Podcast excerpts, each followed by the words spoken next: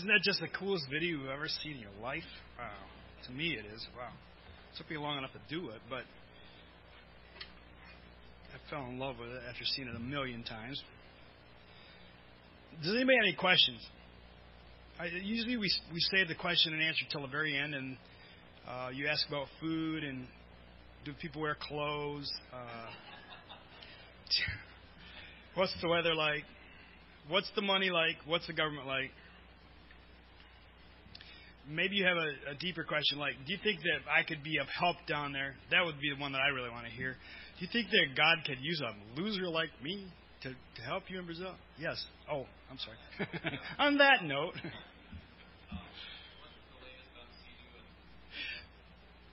I'll tell you in a few minutes. I'm going to talk about that in just a minute. He asked about Sidu and Zita. Those two people gave their testimonies in the video. And uh, it's a developing story, like all of our stories.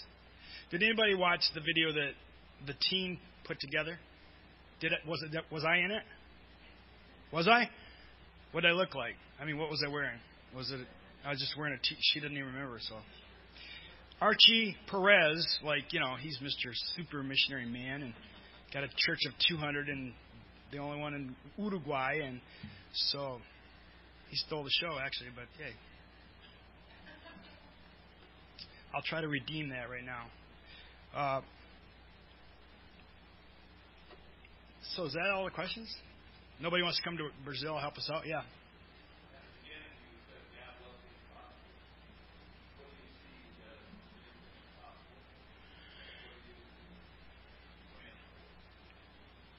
Is anything impossible?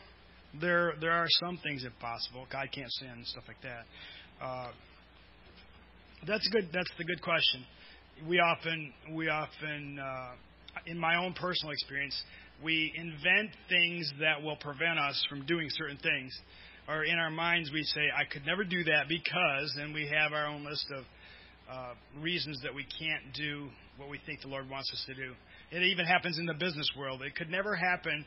Uh, I saw an article recently about Microsoft, uh, Apple, and one other that I don't remember, all started in garages, and now they're multi-billion dollar corporations. So, uh, are there things that seem impossible to us? Sure. Are there things that might be impossible to us? Sure. But uh, how many of those things are we actually creating in our own way of thinking? I could never go to Brazil as a missionary because uh, it's impossible. There, there's where I I would say no. We we think we think too much. We're we're thinking our own. We're we're creating our own barriers. That's where that's why I like to challenge people uh, with a with a challenge that a missionary gave me years ago, and uh, in his invitation, he didn't say, "Has God called you to preach?" Because I could check that one off. No. Has God called you to be a missionary? No. But that guy didn't say that. He said, Has God called you to any type of full time service? Anything at all? And I said, uh, Well, probably, maybe. That's what got me. That got me down an aisle, which basically kind of was a, a, a special day in my life that, that changed the course of my direction, or changed my direction, I should say. Um, but that was a good question. Is there anything impossible? Uh, right now, Alexandre, who is my uh, coworker and actually the pastor of the church, wants to uh, start a Christian school. And I think that's pretty much impossible. But I'm not saying anything because I've already seen God do some pretty incredible things that I said was impossible too. So I don't want to look like an, an, a ninny three times in a row or four times or five times in a row. I'll just keep my mouth shut. Even a fool is appears to be wise if he doesn't say anything, as the Bible says. That's the dual translation. But um, so I'm keeping my mouth shut because I, I, to me, it seems like an impossible dream. But we've seen God do some pretty neat things. Yes. Catholic. It's Catholic. Roman Catholic.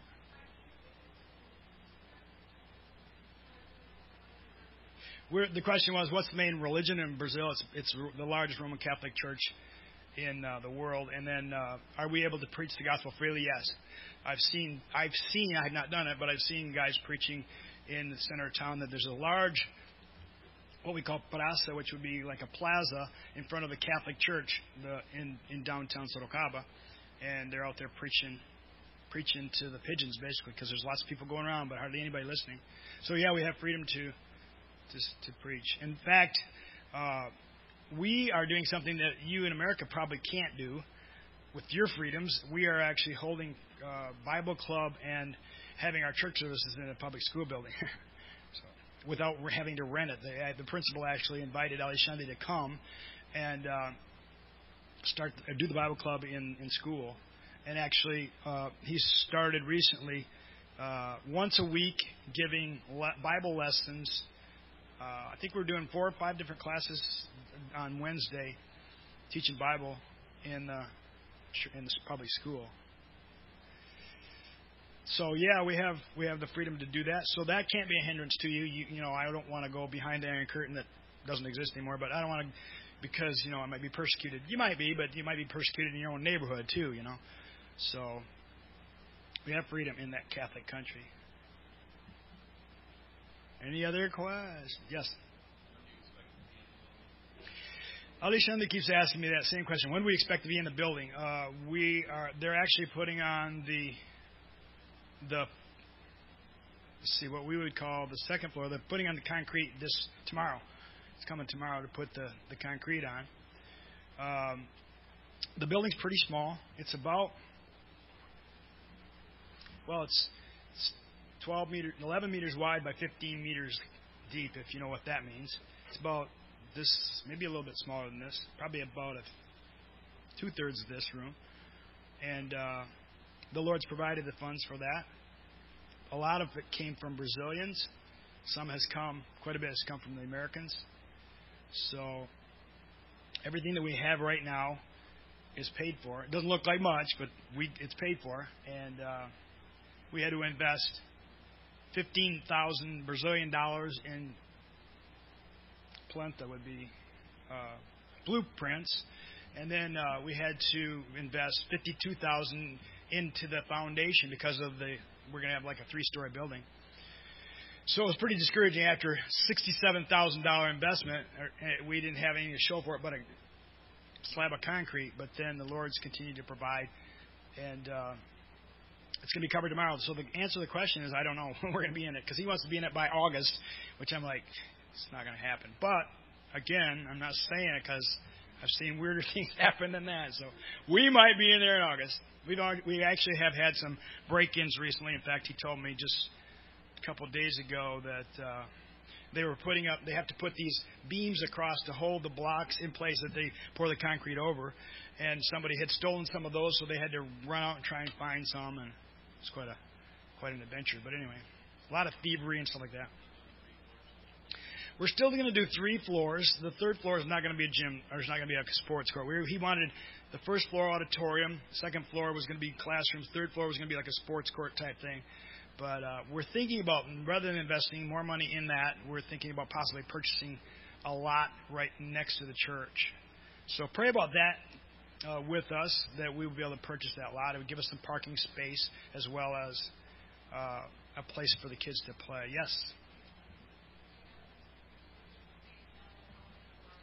It's been all Brazilian. We've hired uh, Brazilian contractors. Contractors is a really fancy word for what we've got. But anyway, we've got uh, a couple guys that are slinging some mud and they know what they're doing. Uh, we, we came to a crucial point in construction when the guy that was working for us got mad at the other guy that was working for us. The other guy was from our church, and he's kind of a peculiar individual and uh, he got he irritated this other guy, and the guy quit right at this part where we really need to have him there. He just said, "I'm not, I'm not working for you anymore," and just quit. But then the Lord supplied a couple of other guys that just happened to be looking for work, and they're working out very well. So, so um, we have had we've had one American come down, and he put down two blocks and dug a big hole but he dug it in the wrong spot. But that wasn't his fault. He he he was told to dig it there, and he dug a hole that was about 10 feet wide by about five feet deep, and you know what the the dirt's like down there. It's like concrete. That poor guy just worked his brains out, and I'm not telling him that the hole's in the wrong spot because.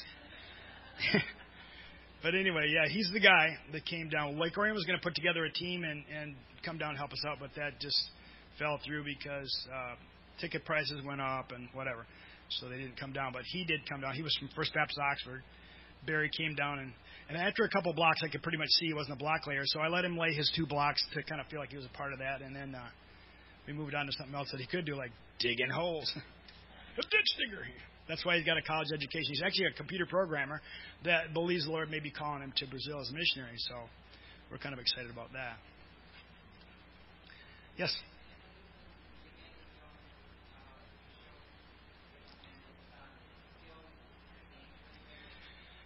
Yeah, pretty much.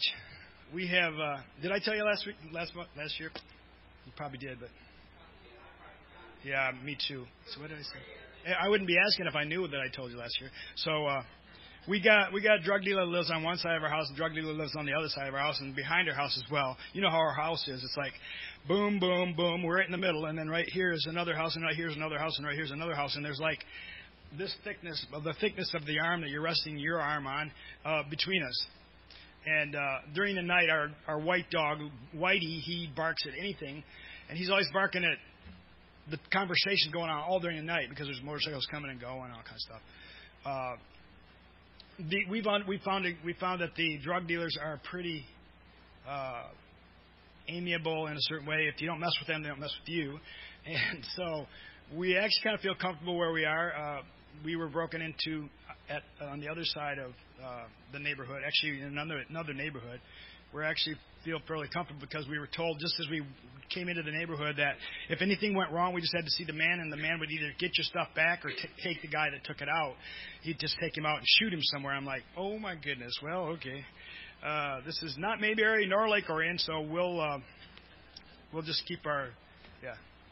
So yeah, it's it's still pretty dangerous. They have. Uh, I found out just before we came home. I talked to Sidhu. He's he's the one that was responsible for organizing the group of homeless people to to uh, ask for a piece of land that they could call their own, where they could build their own homes, and uh, so the the mayor uh, leased these people 99 year lease.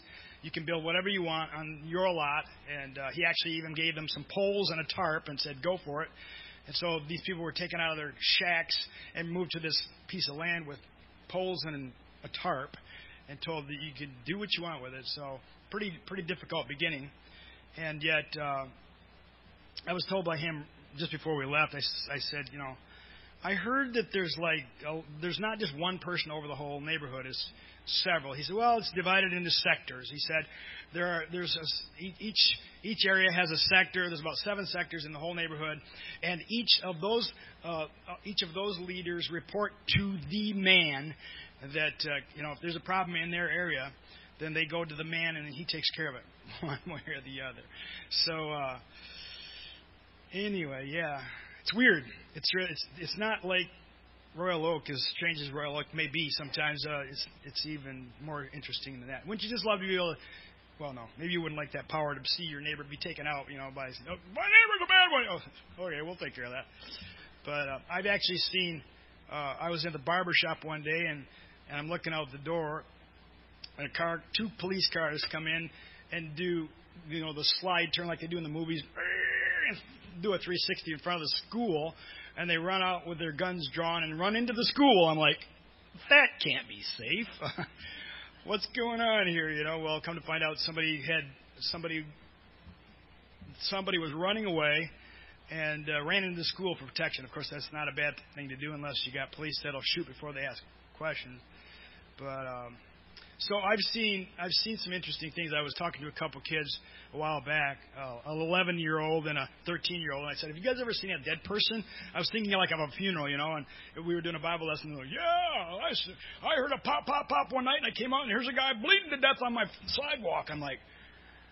And then the other girl says, "Yeah, Pastor, I was walking down the sidewalk, and there was a guy ahead of me, and a motorcycle came up and popped him two times, and he fell dead in front of me. And then the guy looked at me, and he's like, see this gun? It's for you if you say anything about it. And then off he goes. I'm thinking, oh my goodness, I dab dab dab dab dab dab.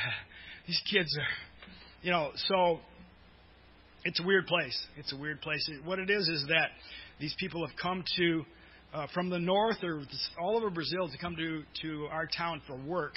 And when they got there, it was kind of, like something that they'd heard that they get, get that they never did get a job, and so they became homeless. They didn't have enough money to go back to where they came from, and uh, so they scraped together whatever they could to build themselves homes or houses. And they had several of these shanty towns all over Sorocaba, and they're kind of an eyesore. I mean, if you think about it that way, they're an eyesore. Uh, what are we going to do with these ugly places that are on prime land? You know, what they do is a Brazilian can, what they do, what they call an invasion. They can go and live on a spot, and if they're there for five years, it becomes theirs. Wouldn't you like to try that one? If you're living on a spot for five years, it becomes yours, whether yeah, that piece of property has an owner or not. That's what these people were doing. So the mayor gives them all, after Sidu and his group went in to see the mayor, he said, okay, we'll give you this piece of property for 99 years. And he put it way up in the north part of town. In fact, it's not even on the map. Sort of like he, he brushed all the filth underneath the carpet, you know. And he got all these people out of these prime places and let them build their own places. And uh, so when you bring all these factions together, imagine what happens. You've got one guy over each faction, and when they come to this one spot, uh, becomes the hot point, and he, there were people being killed on a weekly basis or daily basis at times. Just uh, they take people and you know tie them to trees and flog them to death, or I mean, it's just I'm, I've heard the stories. So uh, the the neighborhood has gotten better over the years. Uh, it's it's 12, 13 years old, it, but it's still not the place that you necessarily want to send your kids to play. And to start a church there is is uh, I was told by another missionary, Mike, a church in the Habiteto will never work. I said, why? Well, people are looking to get out of it. They're not looking to go there. Even if you had people that were were from another neighborhood, they would why would they go to there to be part of church? Or the people even in there, how long will they last? They're they're looking to get out. In a way, that missionary's words were prophetic. Uh, over the seven or over the see, it started in 2007, the Bible Club six, seven years that ago, uh, we've only seen one couple from that neighborhood come to be a part of the church. But we've seen other people willing to come into that neighborhood to be a part of our church. So uh, it's definitely it's definitely a weird place. Would you like to come work with us? I'm serious. I'm not joking here. I'm talking serious. You guys can live on the the uppity upside of town where the Brazilians say, "Oh, well, they're you know they're better than us." That's how they say that you're being snooty. But you can be snooty if you want and come down and still work in Sorocaba, and, and you can drive all the way over across town to to be a part of our church. That would be cool, because uh, we need the help. I was at a mission, a Baptist missions missionary get together in Brazil, two of them actually, in the, this last six months, and both of them I felt like I was at Danish Village. Has anybody ever heard of Danish Village? It's in Rochester. It's a retirement home. And you go in there, and there's nothing but white hair everywhere. White hair and a lot of wrinkles. Sort of like me. Oh, wait, I don't have the white hair yet, but. I mean, it just looked like I thought, where will we be in 10 years? Everybody there was experienced. So we need help. We need your help. Don't count yourself out, even if you are gray hair and you got a beard and uh, only one eye. Hey, Kid, come on down. We'll show you around. Sidu only has one eye. Uh, he says he lost it in a car accident. I think he was beat out of him, but I don't know that for sure. I want. I was just. I, I put together a, a short lesson a few weeks ago that I titled. I initially titled, "Can God uses Can God use losers?" And then I thought, well, I think it's a personal testimony here, so uh, I changed it to can God use failures? Can God use people who are failures in life? Of course, we would say, yes, God can do anything, anything, anything. God can do anything but fail. But can He use a person that fails? Uh, the Bible has all kinds of examples. The one that I wanted to look at is kind of almost like an invisible person. He's he's not ever seen in his own book. The book of Mark. I want to go to chapter 1. Uh, eventually, I think that I'm going to start out in chapter 14. Mark 14. And a strange little incident that's only recorded in Mark that, that makes the scholars believe that this is Mark talking about himself. Mark, I want someone to read for me Mark 14, verses 51 and 52.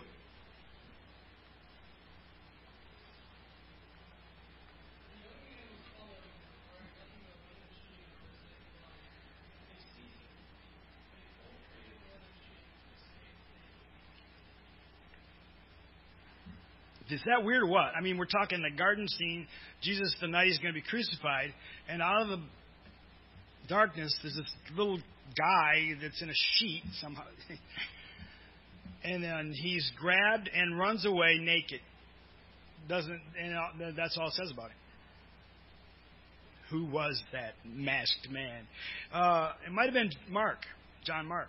Look at Acts chapter 12, verse 12. Acts chapter 12 is notable because Peter's in prison. Uh, he's going to be killed the next day.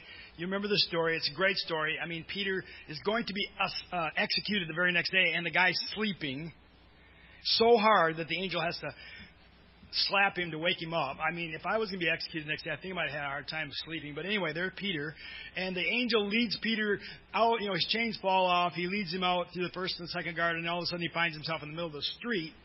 And then he's like, oh, wait a minute. This isn't a dream. I'm actually here in the middle of the street.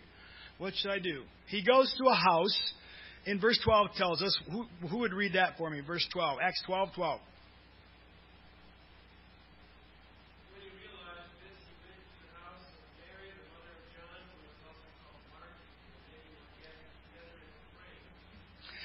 So, Peter knew Mary's house as a house where the believers would be gathered.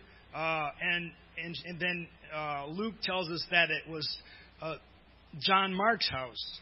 So apparently, Mark was a part of that group. He was a known uh, believer. Later in that chapter, almost in passing, notice what Luke says in verse 25. Someone else read that for me, please.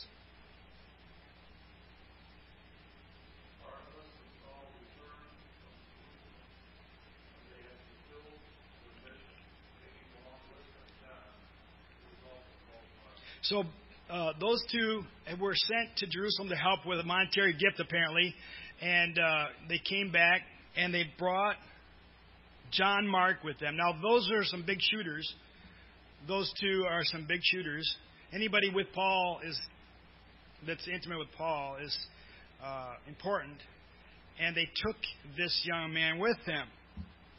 But notice what happened in, in chapter 13. Now, this is the chapter where uh, every pastor's nightmare where the, these guys that are fasting and praying and serving the Lord, and they're, they're so dedicated that they actually fast, they actually pray, they actually serve. And uh, the Holy Spirit comes and says, I want Paul and Barnabas. And the, the pastor of that church would have probably said, wait a minute, these guys are evangelistic team. They're here. They're ours. They're ours. Why are you taking them? Take these other guys.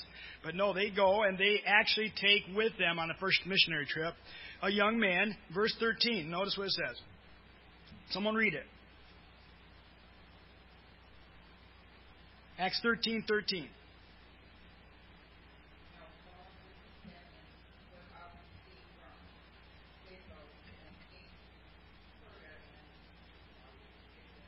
I'm sorry.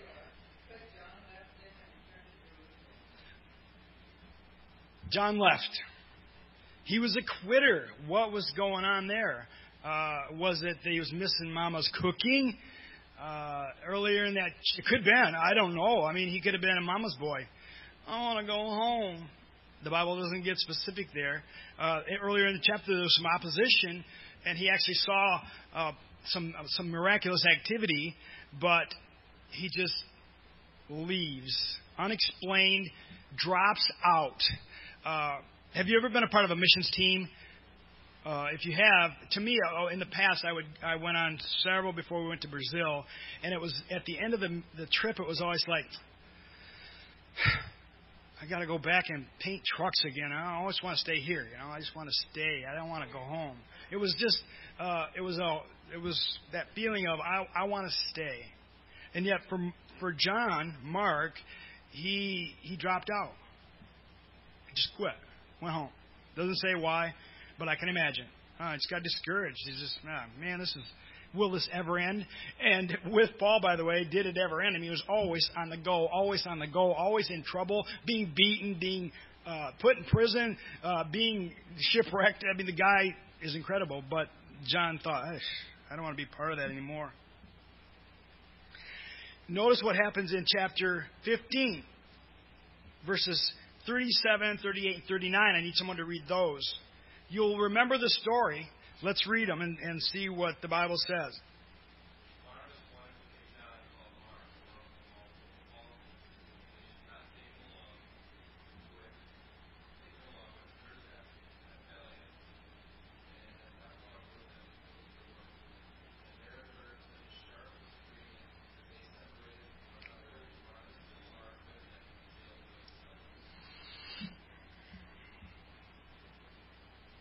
Barnabas has a big heart.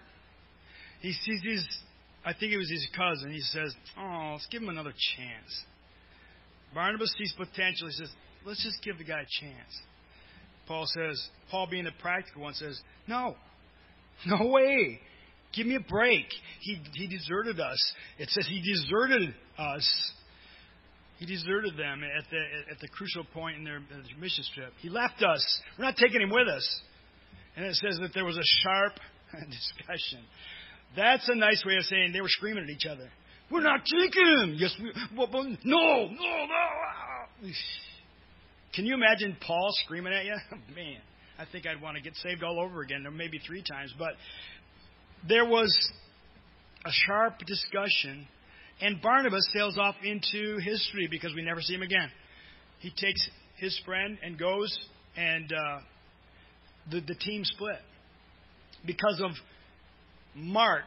He took Mark with him and he said, I'm going off. And we're going to do our own thing.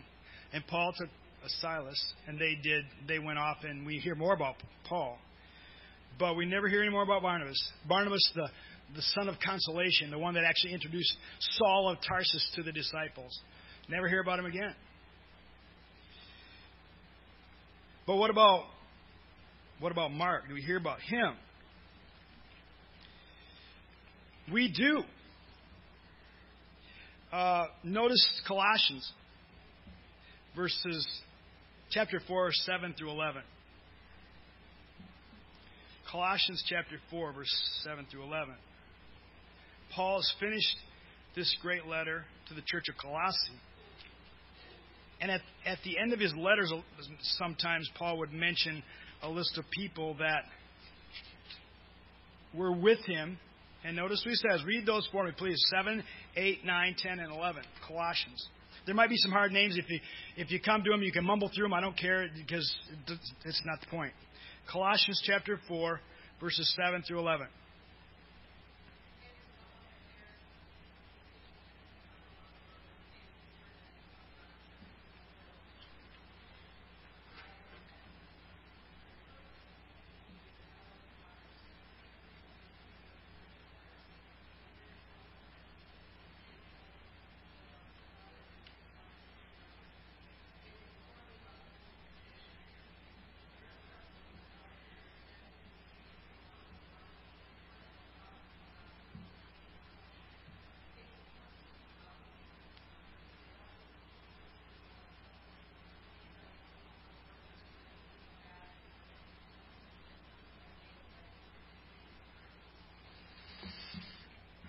I'd love to be an encouragement to Paul. You know, I, I would just love to have him say, Mike, Mike has been an encouragement to me.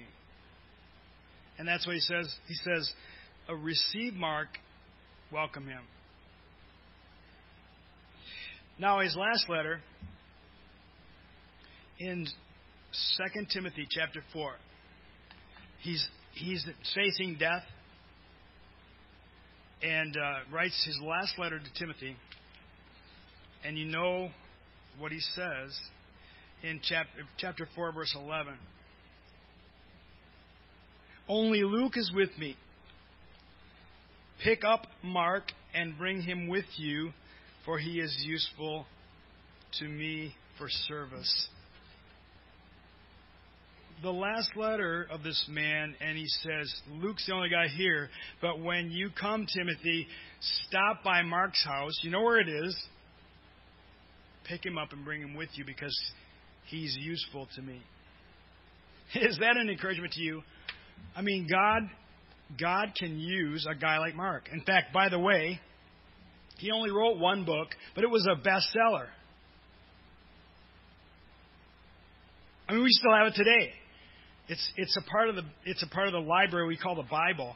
Mark was the first evangelist to record the life of Christ. Many believe that he recorded what Peter shared with him about the life of Christ. Have you ever read that book? I know you have. Uh, I, I like it because it's fast paced. It, it starts out this way The beginning of the gospel of Jesus Christ. That's how it starts.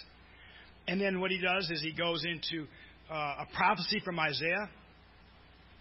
And then he talks of John the Baptist. And then he talks about Jesus doing miracles. I mean, it's like, let's get to the heart of the matter right here and now. And he talks about, he talks more about Jesus' miracles than he does about his actual teaching. Sharing the life of Christ with the word immediately, immediately, and immediately, and immediately. If you read it, you get out of breath because you're, you're always on the go. That was the little kid that had a humble start in the garden, apparently at the scene with Jesus Christ the night he was to be betrayed, ended up being rejected by the Apostle Paul and then accepted back. How did that all happen? How did that happen? Uh, no details, but I think I think it boils down to some decisions that he came to through his life. He came to some decisions that that made him uh, that changed his life. He could have been pretty rejected after he, after that that that screaming, shouting match between Paul and Barnabas, and, and he could have said, "I'm washed up, no good, can't do anything more. I'll, I'll just go and do what I was doing before." But he apparently didn't give up. And he made some decisions that allowed him to be used in tremendous way the bestseller list on Amazon.com. I mean, Mark, the, the book of Mark, I mean, it's eternal scriptures. Used, can God use a failure? Yeah. How often do we fail? do you want that broken down daily or weekly or moment by moment? You know, I mean, we we all could look in the mirror and say, "Wow, what a waste of skin, man! You should donate that to the skin bank and be on your way." But God can use us. We often create those barriers that allow that don't allow him to do that. And yet he wants to use us. So my my uh, my invitation to come to Brazil, you don't have to come necessarily to where we are. We'd love to have you, and not because we want you to be scared or anything, because, uh, but because we need help. And uh, whatever your situation, you can be used. And maybe you're being used integrally here, and that's wonderful. You're one of the few that are here this morning, so that tells me something. You are here to hear the word. It means that it's important to you, and that's wonderful. But don't hinder the Holy Spirit if He says, Hey, could you go to. I, I want to set you apart for something special that I have for you. Something maybe in a little different place. And I'm not call, I'm not asking you to go to Cambodia or Africa or England or Canada. I want you to come to Brazil. That's pretty much my specific, uh, you know. Check that part of God's will out for you too because we need some help in Brazil. God can use failures. He's using me. Let's pray. Father, thank you for not giving up on us thank you for faithful servants. Father, thank you for the testimony of this church. The fact that the word's being preached in this difficult area is a testimony of good people wanting to do your will, and we thank you so much for the lighthouse that is here. Father, I pray that if there be someone here this morning that has never placed their faith and trust in Jesus Christ, that that person might come to do so this morning. If there's a person here that feels that you have called them to be missionaries, but they feel that they're, whether it be unworthy or inadequate, I pray that you would help John Mark's story to touch their lives. Pray that your Holy Spirit would work. And I pray these things in Jesus' name. Amen.